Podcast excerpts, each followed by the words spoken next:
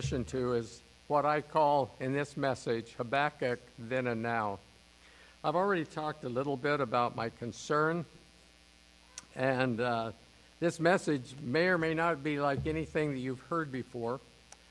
Uh, I trust it's biblical, and uh, it borderlines being political. I don't mean it to be political, and so don't read into that, please. I, what I'm trying to do is to look at the culture, look at the direction that we are heading or seem to be heading, and then try to, to uh, exegete it, try to understand it, try to, to, to see what's going on, to learn what's going on, to learn what's behind what's going on, and help the body of Christ think through how are we to respond. And so that's what we're hoping to do this morning. Oop, didn't want to get there. We'll just, let me go back. We'll stay right there for now. I grew up in the 50s and 60s. Some of you may be able to relate to this. Life was very simple. The first color TV was 1954. 1954. Uh, my wife and I, we uh, happen to have satellite TV. Some of you may have cable. And we have the wonderful opportunity of seeing some of these early family uh, not sitcoms necessarily, but like My Three Sons. How many remember My Three Sons? There you go. Leave it to Beaver. Leave it to Beaver. When my wife and I want to escape, that's what we do. We've got them saved, we turn them on, and we just go back to the, the simple days of the 1950s and 60s, where moms were moms, and dads were dads, and kids were kids, and respect was respect, and the other night, we were watching a Leave It to Beaver episode, and here was, this was like the third season, 1958. Here was older brother Wally putting a tie on the beaver, the younger brother, talking about going to Sunday school. Now, this was 1958 on a public system, public TV show, talking about going to Sunday school. That would not work today. Back in those days, there was patriotism. I can remember growing up in, in elementary school. Some of you may remember this, singing the, the military theme songs. You remember that? We used to sing the military theme song, give the Pledge of Allegiance. Our schools celebrated Christmas. There were major scenes. We sang, sing the, the Christmas carols. This was public school. It was just a part of what we did. But then in the 1960s, things began to change. We'll remember the Vietnam War protests. Something you may not know, a lot of us knew then, we experienced it. Others go back, we know who we're talking about the Beatles and how popular they were. If you remember the first part of the Beatles performance, what a career, whatever you want to call it, it was a lot of love songs, just upbeat stuff, and it was just. And then all of a sudden in the middle it changed. And they became more protest and trying to speak into the culture. I saw a documentary one time, and you'll remember Bob Dylan. Bob Dylan spoke to them. He was more of an activist with his music. And he talked to the Beatles and said, You could have a great impact on this culture if you use your, your music to impact the culture.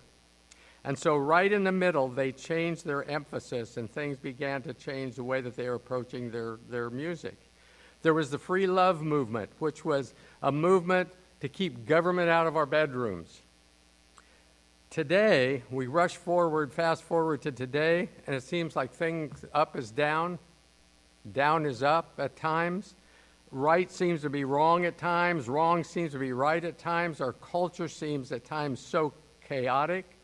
Anything goes, anything can be explained, anything can be rationalized. And to challenge any of it is to be considered to be intolerant or a bigot. We are to be tolerant, we are to accept anything. That's just what our culture has be, begun, become.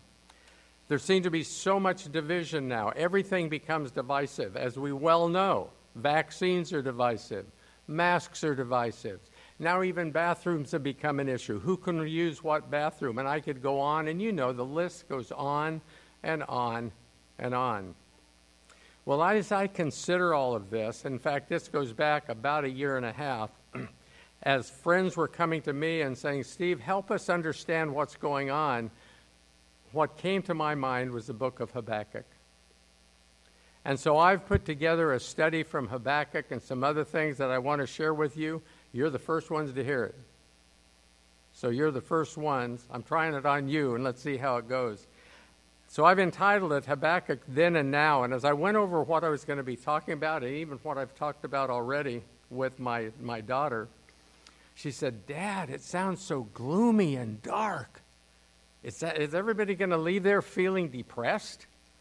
And I said, I don't think so, because the story has a, a happy ending, and we hope to get there before we're finished. So now we'll look at the background to Habakkuk. Just a quick background the kingdom of Israel was united under Saul, David, and Solomon, the first three kings. When Solomon died, uh, the kingdom became divided in 931 BC. You had the northern kingdom of Israel, the southern kingdom of Judah. If you ever have a problem and try to remember which was north and which was south, remember that I comes before J. That's how you remember. I and J, Israel and Judah.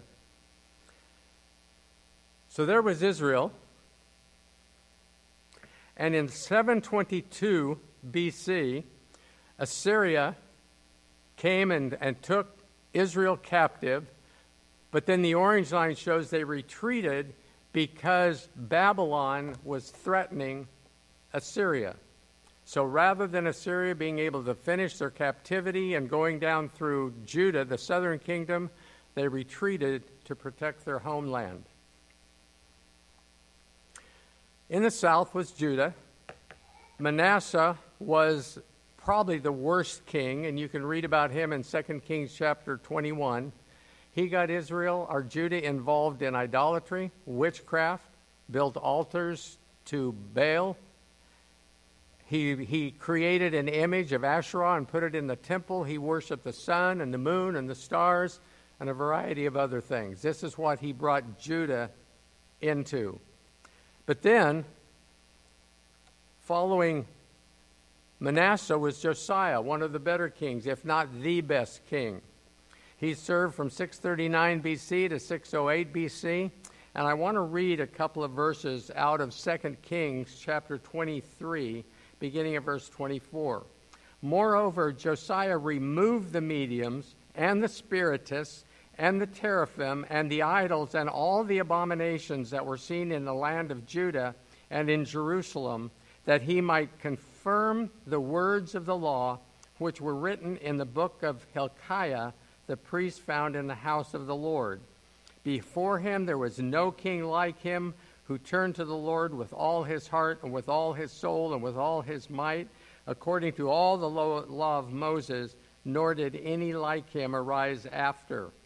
However, the Lord did not turn from his fierceness of his great wrath, with which his anger burned against Judah because of all the provoc- provocations with which Manasseh had provoked him. The Lord said, I will remove Judah also from my sight, as I have removed Israel. And I will cast off Jerusalem, this city which I have chosen, and the temple of which I said, My name shall be there. So even though Josiah was bringing these reforms, God had not forgotten what Manasseh had done to Judah. Well, Josiah was killed by King Pharaoh Necho of Egypt. Egypt was an ally of Assyria. Jehoahaz and Jehoiakim followed uh, Josiah and returned Judah to the sins of Manasseh. And so in seven or in 612, Babylon had captured Assyria and they were beginning to threaten Judah. And it's at that time that Habakkuk wrote his prophecy.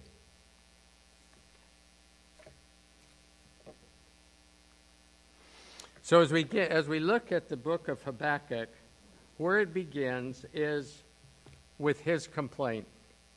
In Habakkuk chapter 1, verses 2 to 4, Habakkuk says, How long, O Lord, will I call for help, and you will not hear? I cry out to you violence, yet you do not save. Why do you make me see iniquity and cause me to look on wickedness?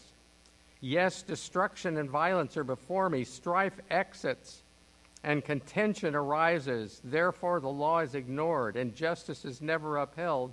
For the wicked around the righteous, for the wicked surround the righteous, therefore justice comes out perverted. The wicked the Chaldeans, the Babylonians, surround the righteous, the way that Habakkuk was describing God's people in Judah. So, what was God's response? In chapters 5 and verses 5 to 11, God says, Look among the nations and observe, be astonished, wonder, because I am doing something in your days that you would not believe if you were, if you were told. For behold, I am raising up the Chaldeans, that fierce and impetuous people who march throughout the earth to seize dwelling places which are not theirs. And you could go down through verse 11. We won't read all those verses. But basically, God says, My response to your questions is that I am sending the Chaldeans to take you captive. And they're a fierce, wicked people. And they will not treat you kindly. That's what God was doing in that day and what he was warning Habakkuk of. So then, in beginning in verse 12, we see Habakkuk's other question God, are you not from everlasting, O Lord, my God, my Holy One? We will not die. You, O Lord, have appointed them to judge, and you, O Rock, have established them to correct. Your eyes are too pure to approve evil. And you cannot look on wickedness with favor. Why do you look with favor on those who deal treacherously? Why are you silent when the wicked swallow up those who are more righteous than they? Why have you made men like the fish of the sea, like creeping things without a ruler over them? The Chaldeans bring all of them up with a hook, drag them away like a net and gather them together in the fishing net. Therefore, they rejoice and are glad. So essentially, Habakkuk saying, But God, they're worse off than we are. And you're using them to judge us? How can a righteous God do such a thing? And then when we come to chapter 2, verse 1, at the end of that, I love this. Habakkuk says, I will stand on my guard post and station myself on the rampart and I will keep watch to see what he shall will speak to me, and how I may reply when I am reproved. So he just, I've complained, I've got out what, what I'm concerned about. Now I'll just see what God has to say to me, how he will reprove me. And so we get God's response, and I'm not going to read those verses. Basically, what he is doing is he is saying, the day will come when the Chaldeans will also be judged. And in, in several verses, verses 9, 12, 15, and 19, he says, Woe to him who gets evil gain without his house. He's talking about the Chaldeans. Verse 12, Woe to him who builds a city without bloodshed. Those are the Chaldeans. Verse 15, Woe to you who, who make your neighbors uh, drink He's talking about the Chaldeans in verse 19. Woe to him who says to a piece of wood, Awake, to a mute stone, Arise, and that is your teacher. In other words, idols. So he's saying, Woe to the Chaldeans. Yes, I'm going to use them to judge you, but they will be judged eventually. So, what I want to do now is switch our emphasis, our focus, to what I call Habakkuk now. We've already talked about the 50s and 60s and how simple they were and how things are beginning to change or in the 60s. I mentioned, well, even before we get to, to this, I want to get that off the screen. In my view, as I go back and think about the history since the 60s, there are at least four Supreme Court events three in particular that I think turned the tide. The The first one in 1963 was when the Supreme Court of the United States took prayer out of the public schools, 1963. 1973, in the Roe versus Wade decision, they legalized abortion. In 2015, what is known as the Obergefell decision, they legalized same sex marriage. And to me, those were the, the, three straws, the third one that broke the camel's back. And it was in 2015, this is just me speaking, I thought, that's it. We have now gone over the edge. But even in more recent decisions, 2019, in the Bostock decision, it extended civil rights beyond just race, which was the, the original 1964 uh, Supreme Court decision, to now extend to sexual orientation. So, those involved in the LGBTQ movement, which is very, very uh, powerful and very active, they were brought into this, and we are told we cannot discriminate against them in any way. In one sense, that's, that's true, but what that did then was, as we know, began to put cake decorators and flower arrangers on the spot because now they were expected to participate in the ceremonies of same sex marriage, to be example. So, again, these are the things that we're begin- are beginning to put pressure on our culture. Now we can look at this. Al Mohler is the president of Southern Seminary in Louisville, Kentucky, and he wrote this book several years ago, We Cannot Be Silent. And what he does in this, he starts out by saying, our, the issues that we're dealing with didn't start with same sex marriage. And he goes all the way back, and here's how he tracks it when what he calls the sexual revolution.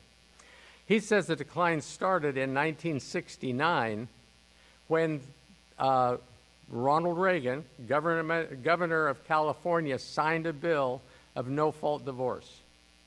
So that gave people permission just to end a divorce for any reason. Until then, that was not the law.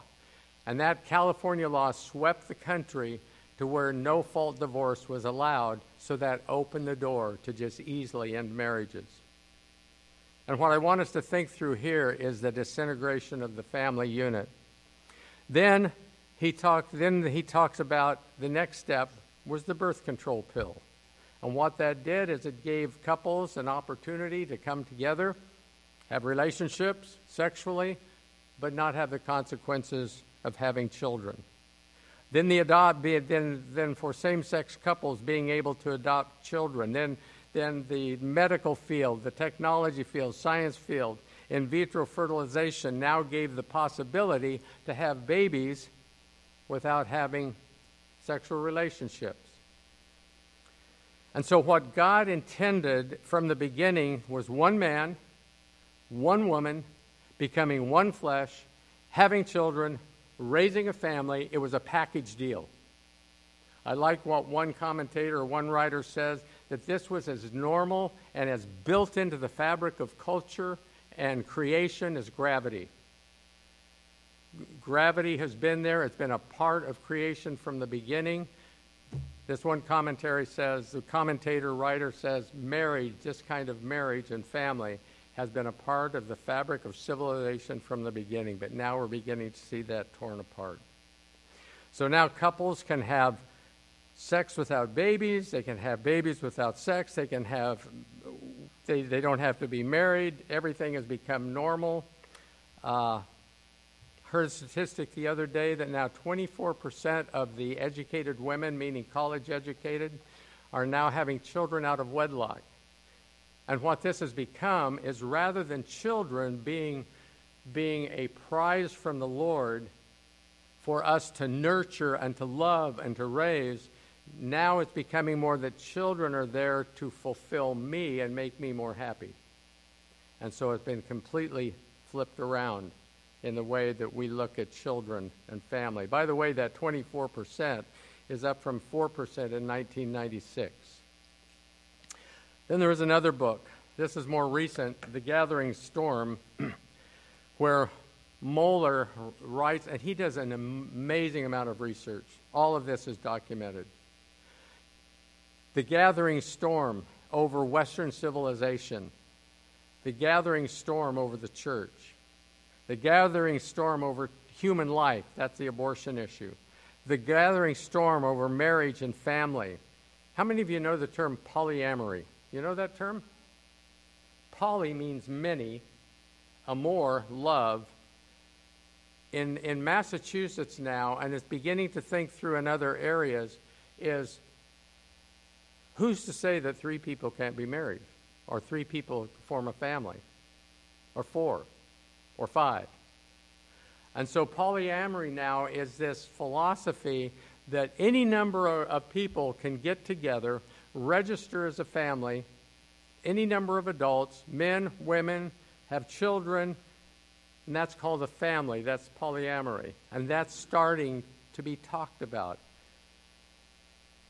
in the dark rooms of our culture. Also, the gathering storm over, sec- over gender and sexuality, the generational divide, and the gathering storms over religious liberty. And as you read these books, and I, am this is why I'm reading them, I'm wanting to be informed. There is so much going on in the background and beneath the surface that we don't even know about because it's not in the headlines. And there is a major storm gathering off of our cultural coastline, and the storm has already begun. In this particular book, authored by John Stonestreet and Brett Kunkle, I won't get into who they are, but A Practical Guide to Culture. This is a book for families, for parents, even grandparents, for their children, for their grandchildren, to help to understand the, the culture and to navigate the culture. They talk about the information age, the identity crisis that so many young people are experiencing, the challenge of pornography, what's called the hookup culture, which is two people get together and say, hey, let's hook up, let's have an evening together, go to bed together. The hookup culture, uh, the challenges of the LGBTQ uh, community, gender, racial tensions, media, education. And in this book, they, they describe all of this and then there's a leader's guide on how to work this through with your families, with your children. There's another organization that I've been following, Ratio Christi. The CEO is Corey Miller. They're on about 150 campuses uh, from sea to shining sea, and they do evangelistic apologetics with students and faculty. I heard an interview where Corey Miller said that our campuses have been overrun by Marxists, Marxist professors. That's him speaking. That's not me. And they're on 150 campuses, and they, they would be a group that knows. Another book is Cynical Theories. These two authors, uh, James Lindsay is actually an atheist. But if you were to read this book, it's written like they're one of our own. The only thing I disagree with on this is, is, his, is his answer to what's going on. He believes that people are basically good, and if you just leave people alone and give them enough time, they'll work through their problems. As an illustration, racism is something that's all over all the headlines, whatever that means and whatever is true about it. We know it's an issue, we know it's talked about. His point is that from from times past to the current, there's been improvement. Whatever you want to say, there's been improvement. And he says, let's just keep doing what we're doing and continue the improvement. Where the activists say, no, we don't want to take time, we want it all right now, and we won't get into that. But I would, as I read this, I said, such good information. And what he does is he begins by explaining the principles of the postmodern worldview and that we you've probably heard postmodernism. Some of the some of the principles, and I'm I'm going to make a point here in a moment. This is background, is that objective knowledge is not obtainable. Objective knowledge is not obtainable, which means that truth cannot be known. That's a postmodern principle. And those in power decide what can be known and how to know it. That's very crucial those in power choose what can be known and how it can be known. So that right there says people are looking for power because then you can define what can be known and how. Then there's power in language. So there's the idea of controlling the narrative, controlling the language to get into power. And then they get into cultural relativism, the loss of the individual over the uni- universal. In other words, you are not an individual, whether white, black, brown, yellow. You're not an individual, you're a part of a corporate group. And the postmodernist wants to work with the group, not the individual. Therefore, you will see some, and can I just use this as an illustration? Please understand this is not political, this is an illustration. Uh, we just had uh, a recall election, or they had in California, and one of the candidates who wanted to become the governor replacing Newsom was a black guy, Larry Elder. And so the opponent said, he's not black. He is a black voice for whites. Category. He wasn't an individual, he was identifying with a category. So that's how the postmodernist sees this.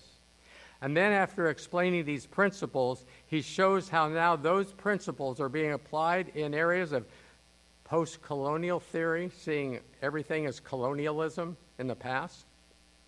He talks about, and don't, don't, don't rush ahead with this term, queer theory, but in this term, queer just means anything that's not natural.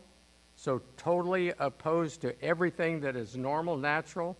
We've heard a lot about CRT, or CRT, critical race theory, intersectionality. It goes on to feminism, gender studies, disabilities, and fat studies, saying, I don't even want to get into it.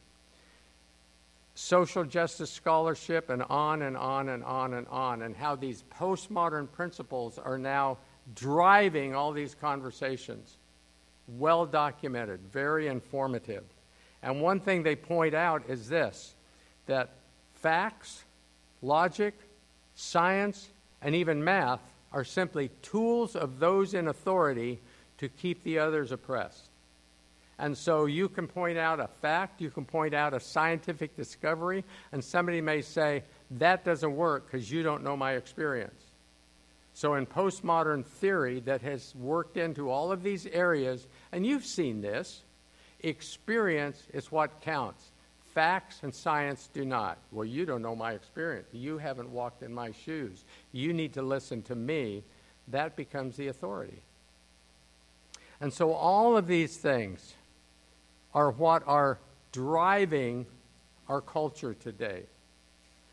There's a book that I don't even have a picture of it here. One last one that I want to mention. It's called Live Not by Lies. The author is Rod Dreher, a believer. He's a blogger also. And I don't want to get into the title. It goes back to Alexander Solzhenitsyn, who was a, who was a Russian and he was imprisoned for his beliefs, etc., and just said that we should not live by lies. Well, Rod Dreher built this book off that. But what he did is he interviewed survivors of Russian totalitarianism, those in the Soviet bloc back then who have come to the West, and he's asked them to tell their story about then and now. And what they are telling him in this book is that the first signs that they saw of coming totalitarianism in the old Soviet bloc, they see now in our culture. One of the primary ones, you probably know this term, was cancel culture. If you're opposed to, to the main narrative that is being fed to our culture, if you oppose it at any point, you're cut off. Your voice is cut out. Cancel culture. Said that's where it started then. And so Rod Dreher's saying maybe that's what's, what we're headed towards. So this is where, where, where uh, we begin to think, wow, this is terrible. Where's it all going? Well, we're familiar with in the last couple of years the riots in the streets. Most recently this year, the invasion of our southern border and the thousands upon thousands upon thousands who are now just crossing freely into our country from all over the world. They've had, what, 150 or so countries that have crossed over our border into our country. The New York Post is even saying that there's an ex Border Patrol chief who warns of terrorists crossing into the U.S. through the southern border. Is that happening? We know we've heard reports that that's possible. So we ask the question of God, much like Habakkuk asked God, what's going on? What are you doing? What is this all about? And how does he answer? We know how he answered Habakkuk. God's answer, have you read Romans chapter 1, verses 18 to 32? For the wrath of God is revealed from heaven against all unrighteousness and unrighteousness of men who suppress the truth in unrighteousness. Because that which is known about God is evident within them, for God made it evident to them. For since the creation of the world, his invisible attributes, his eternal power and divine nature have been clearly seen, being understood through what has been made, so that they are without excuse. For even though they knew God, they did not honor him as God and, or give thanks, but they became futile in their speculations, and their foolish heart was darkened. Professing to be wise, they became fools, exchanged the glory of the incorruptible God for the image and form of corruptible man, and of birds, four footed animals, and crawling creatures. Therefore, God gave them over in the lusts of their hearts. God gave them over in the lusts of their hearts, so that their bodies would be dishonored among them. For they exchanged the truth of God for a lie and worship and serve the creature rather than the Creator, who is blessed forever. Amen. For this reason, God gave them over to degrading passions, for their women exchanged the natural function for that which is unnatural. And in the same way, also, the men abandoned their natural function of the women and burned in their desire toward one another, men with men, committing indecent acts and receiving in their own person the due penalty of their error. And just as they did not see fit to acknowledge God any longer, God gave them over to a depraved mind to do the things which are not proper, having been filled with all unrighteousness, wickedness, greed, evil, full of envy, murder, strife, deceit, malice. They are gossips, slanders hatred of God, insolent, arrogant, boastful, inventors of evil, disobedient to parents, without understanding, untrustworthy, unloving, unmerciful. And then verse 32 And although they know the ordinance of God, that those who practice such things are worthy of death, they not only do the same, but also give hearty approval to those who practice them. Is that our culture? That's our culture. And it's a result of giving over to a people that which they desire.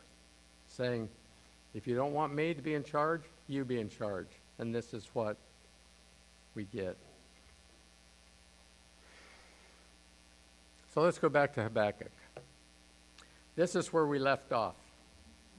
Woe to the Chaldeans that only took us through verse 19.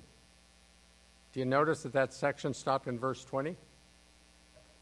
What does verse 20 say? Let me get back to Habakkuk and I'll read it to you. Chapter 2, verse 20. But the Lord is in his holy temple. Let all the earth be silent before Him. God is in control. Do you believe that? God is in control. The Chaldeans were about to invade Judah and take them captive. They would be in captivity for 40 years. God was in control. And that was an assurance that he gave to Habakkuk. So in chapter 3, we have Habakkuk's prayer. And in verse 1, the prayer of Habakkuk the prophet according to Shigionoth. And he says, verse 2 I have heard the report about you, and I fear. O Lord, revive your works in the midst of years. In the midst of the years, make it known in wrath, Lord, remember mercy. Then in verses 2 to 15, we just read 2, 3 to 15, he reviews the works of God. I'll just read a couple of lines out of that. Verse 8 Did the Lord rage against the rivers? Or was your anger against the rivers? Or was your wrath against the seas that you rode? You rode on your horses, on your chariots of salvation, and he and he, he reviews a lot of the works of God. Verse 11 Sun and the moon stood in their place. They went away, and the night was your arrows at the radiance of your gleaming spear. And so he goes all the way through verse 15, reviewing the works of God in his prayer. That would do us all some good to, to review the works of God, the greatness of God, the miracles of God, what he's capable of doing, what he has done. But then in verse 16, he confesses that he's still fearful. I heard and my inward parts trembled. At the sound of my, my lips quivered. Decay enters into my bones. And in my place I tremble because I must, oh boy, this is tough. Because I must wait quietly for the day of distress. I must wait quietly for the day of distress for the people to arise who will invade us. Habakkuk came to the conclusion there was nothing he could do about it. God had made up his mind that the Chaldeans were going to invade and take them captive. And so Habakkuk concluded all I can do is wait. Wait for it to happen. But God is in control. Then in 17 and 18, he transitions into that. Though the fig tree should, be, should not blossom, and there be no fruit on the trees, though the field of the olive should fail, and the fields produce no food, though the flock should be cut off from the fold, and there be no cattle in the stalls, yet I will exult in the Lord. I will rejoice in the God of my salvation. God's doing what God's doing. But when Habakkuk got in touch with God and really thought through who is this God? God is in control. I don't like what's happening, but I trust him. And then the famous verse that we've read, we've heard from time to time, maybe we've even quoted. The Lord God is my strength, and he has made my feet like hinds' feet and makes me walk on the high places. What that's a picture of is the goat walking up on a mountain top, able to maneuver those tiny pathways on the, on the, the, the rocky parts of the outside of a cliff, being far up above what's going on down below. Nobody can reach him because he's got a special ability to work up the side of a mountain, and he's up there where there is peace, looking down over the devastation and knowing that God is in control. And then Philippians 4, verses 4 to 7. You're familiar with those verses. Rejoice in the Lord always. Again, I say, rejoice. Let your gentle spirit be known to all men. The Lord is near. Be anxious for nothing. But in everything, by prayer and supplication with thanksgiving, let your requests be made known to God, and the peace of God, which surpasses all comprehension, will guard your hearts and your minds in Christ Jesus. Great assurance great reminder. So now we come back to Habakkuk now. How do we apply, how do we apply all of this? How would you think about all of this? Well, I'd say let's be reminded of Habakkuk chapter 2, verse 20, and be reminded that God is still in control. Nothing has changed. God knows exactly who He's doing. God puts in power who He wants to put in power. God uses whoever He wants to use. God's in control. So that's one thing. This is something that, uh, at the same time as these thoughts were coming together, I was reminded of the serenity prayer that my father was carrying in his wallet when he died. I was 17. And the serenity prayer says, God, grant me the serenity to accept the things that I cannot change, the courage to change the things that I can, and the wisdom to know the difference. Now you think about that. The serenity to accept the things that I cannot change, the courage to change the things that I can, and the wisdom to know a difference.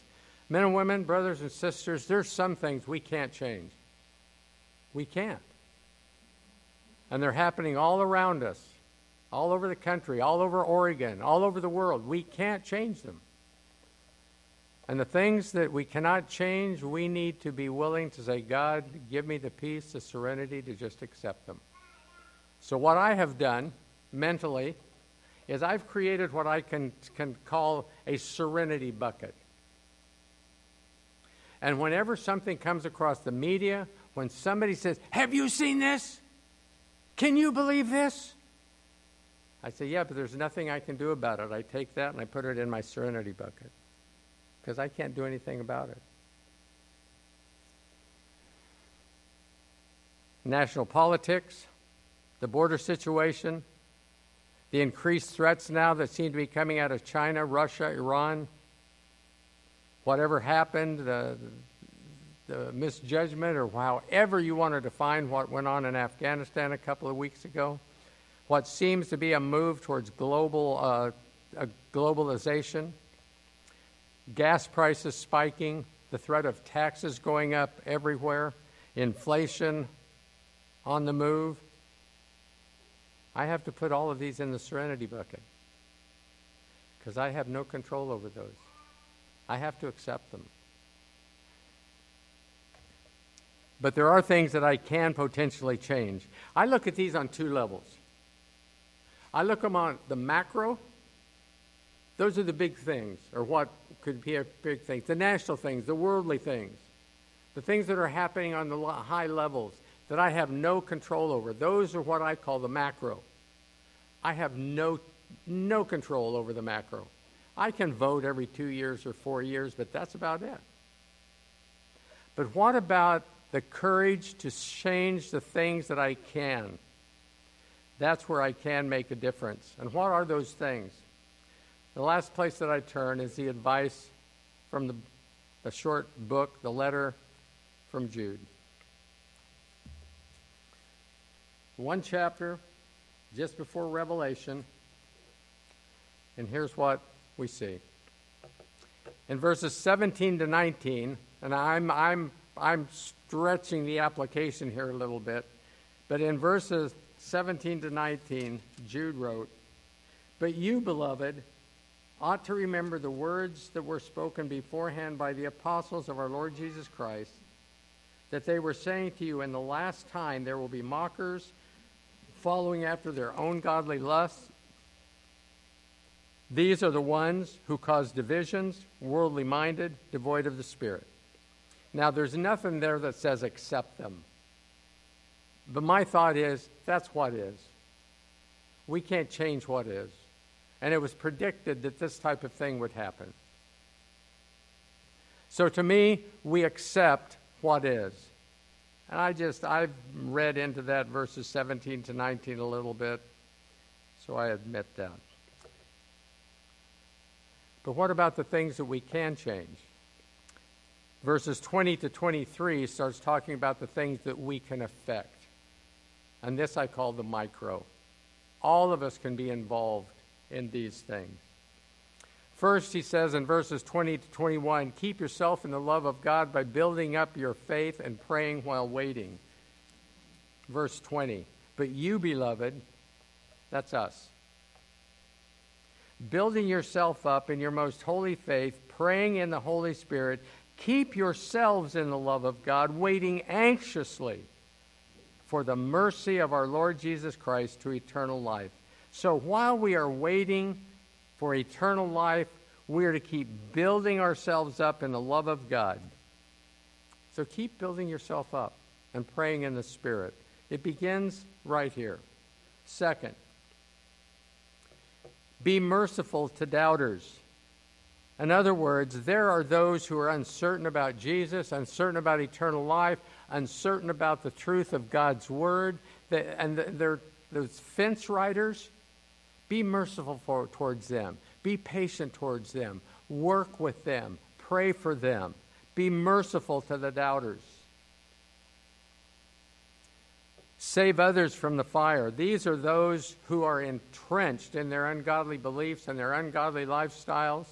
They are the ones that need to be confronted with the gospel, with the need to repent, with the need to turn from their sin. And then verse 23 at the end have mercy on others with caution. Here's how it reads Save others, snatching them from the fire, and on some have mercy with fear, hating even the garment polluted by the flesh. What's that garment polluted by the flesh? The idea here is hate the sin, but love the sinner. And so there are those that we are also to work with in this realm at all. So here's what I'm thinking the micro, think local you and I aren't going to have a whole lot of effect on national politics, one way or the other, whichever way you lean. We're not going to have much to say. We get a vote every two or four years, and we ought to do that, but most of that's out of our hands. Even as we get down to the state level, it's very difficult to have a major impact at the state level. So I'm thinking, think local. Think of your family. Those of you who are parents, grandparents, think of your kids. Think of your grandkids. How can you work with them? How can you help them live in what's going on in this culture? There's resources available. That practical guide to culture is one of them. There's other things that you can be involved with to help them think through how what's happening applies to God's Word and how we are to live in this culture. Neighbors. The Bible says, love your neighbor as yourself. That hasn't changed. How do we love our neighbor? Who is our neighbor? Do you know that throughout history, the church of the Lord Jesus Christ has made its major impact at times like this when they will do things that seem totally out of the ordinary? In the early Roman Empire, as young girls, baby girls, were being thrown away basically because they wanted men to dominate. They didn't want to have too many women around. Those baby girls were being done away with, deposited. It was the Christians that came in and rescued them. This is interesting. Brought them into the church, raised them in the church, and then when men needed to find wives, where did they go? The church. And so, because of that, Christians being well, willing to go into the culture, rescue those babies, turned into a revival in Rome. And, and, we've got other examples where people who had fatal diseases or thought to be fatal diseases, the secular groups in, in, in Rome stayed away from them because they did not want to be infected. Believers went in and ministered to them. And it's that kind of testimony that causes the church to rise and to, and to blossom. And we've got amazing opportunities now to do that type of thing if we'll just see this as a time of opportunity. Lights are brightest when darkness is darkest. And we have an opportunity now to be salt and light in this very dark culture. Christian schools are flourishing. My daughter is on staff at a Christian school back in Hills over in Hillsboro. The applications are off the wall. People trying to uh, trying to get out of the public school systems. This is an amazing time to be involved in ministry. Family, neighbors, friends, think local. What about local community leaders? We think, oh, I don't want to get involved in politics. I understand that. But think about this. In Hillsboro, just a few months ago, was a school board election. There were four candidates that were right on that we would want all four on the school board. Only one got elected. The other three would have been put on the school board if it was had 395 more votes. Would have got all four. And only 18% of the population voted in that school board election.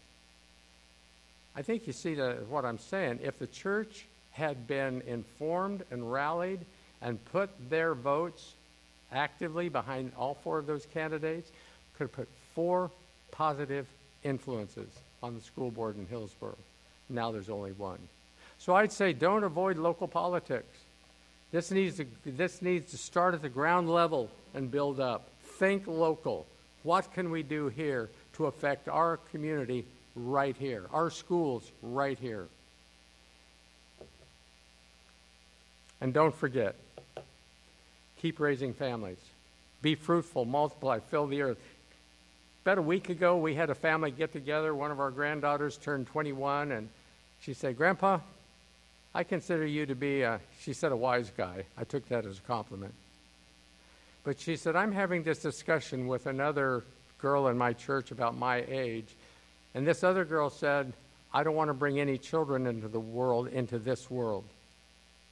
And I said, Megan, what does God say? God said from the beginning, be fruitful, multiply, fill the earth. It's God's plan for you to have kids, raise a family, and have a positive influence on those around you through your family. So don't listen to the world in this way. So I think she accepted that advice. Keep raising families, keep doing what is right, keep doing what God has mandated us to do. Be fruitful, multiply, fill the earth, subdue it, rule over it. That's still the mandate. We're to be in, engaged in what God has created. Secondly, keep making disciples. That commandment has not gone away. We're to keep making disciples locally. Don't think macro, think micro. Think about your sphere of influence and what you're doing right here to continue making disciples.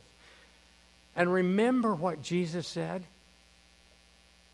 Jesus said, Upon this rock I will build my church. He's still building his church. We may not see it right here with our eyes down the street next door, but internationally around the world, God is building his church. And as we keep doing what we are called to do in this cultural moment, God will use us to continue to build his church. And remember what God said at the end of the book of Revelation I will make all things new. It's all going to come around. Eventually, we're going to be living in that kingdom with Him. We know the final chapter. We know that we're on the winning team. And even though there may be bumps in the road and challenges along the way, in the end, we win. And so I would say do not lose heart. Don't give up doing what you're doing. Trust God with the macro. Be involved in the micro keep ministering, raising families, making disciples, knowing that this is what God has called us to do. And finally, back to Habakkuk 2:4. We're in the middle of all of that distress. God says through Habakkuk, man shall live by faith. We are to live by faith, knowing who's in control. Philippians 4, rejoice in the Lord always. So, men I hope that's been helpful. I hope that's been encouraging. There's a lot of storm clouds out there. But with every storm cloud, there's a silver lining. And if we look for it, we'll see it and see that this is really a wonderful opportunity to be involved in the ministry of the Lord Jesus Christ. I've taken extra time. I'm sorry for that. I told Pastor I'd try to be done by 10 after. It's much beyond that. Thank you for your patience and enduring all of this. I hope it's been helpful. Let's pray. Father, thank you for this time to think through what's going on in our world, in our culture, in our neighborhoods, and to understand that you're in control of all of this, that there's nothing that is surprising. Uh, but we pray for direction. We pray for peace within our own heart, within our own soul and Lord, it is my prayer for each of these men and women to uh, be able to think through and apply the principles of that serenity prayer and to accept with peace, by faith, that which they cannot control. But to have the courage to be involved in, to be engaged in those things that they can have a say in. And I think of that as the micro things. Lord, help us think local, friends, families, community, church. and help us to think through and direct us in the way that we should go to truly be salt and light in this community, to be the church that you have called the church to be right here. And I want to pray for this body that that would be who they are. In Jesus' name, amen.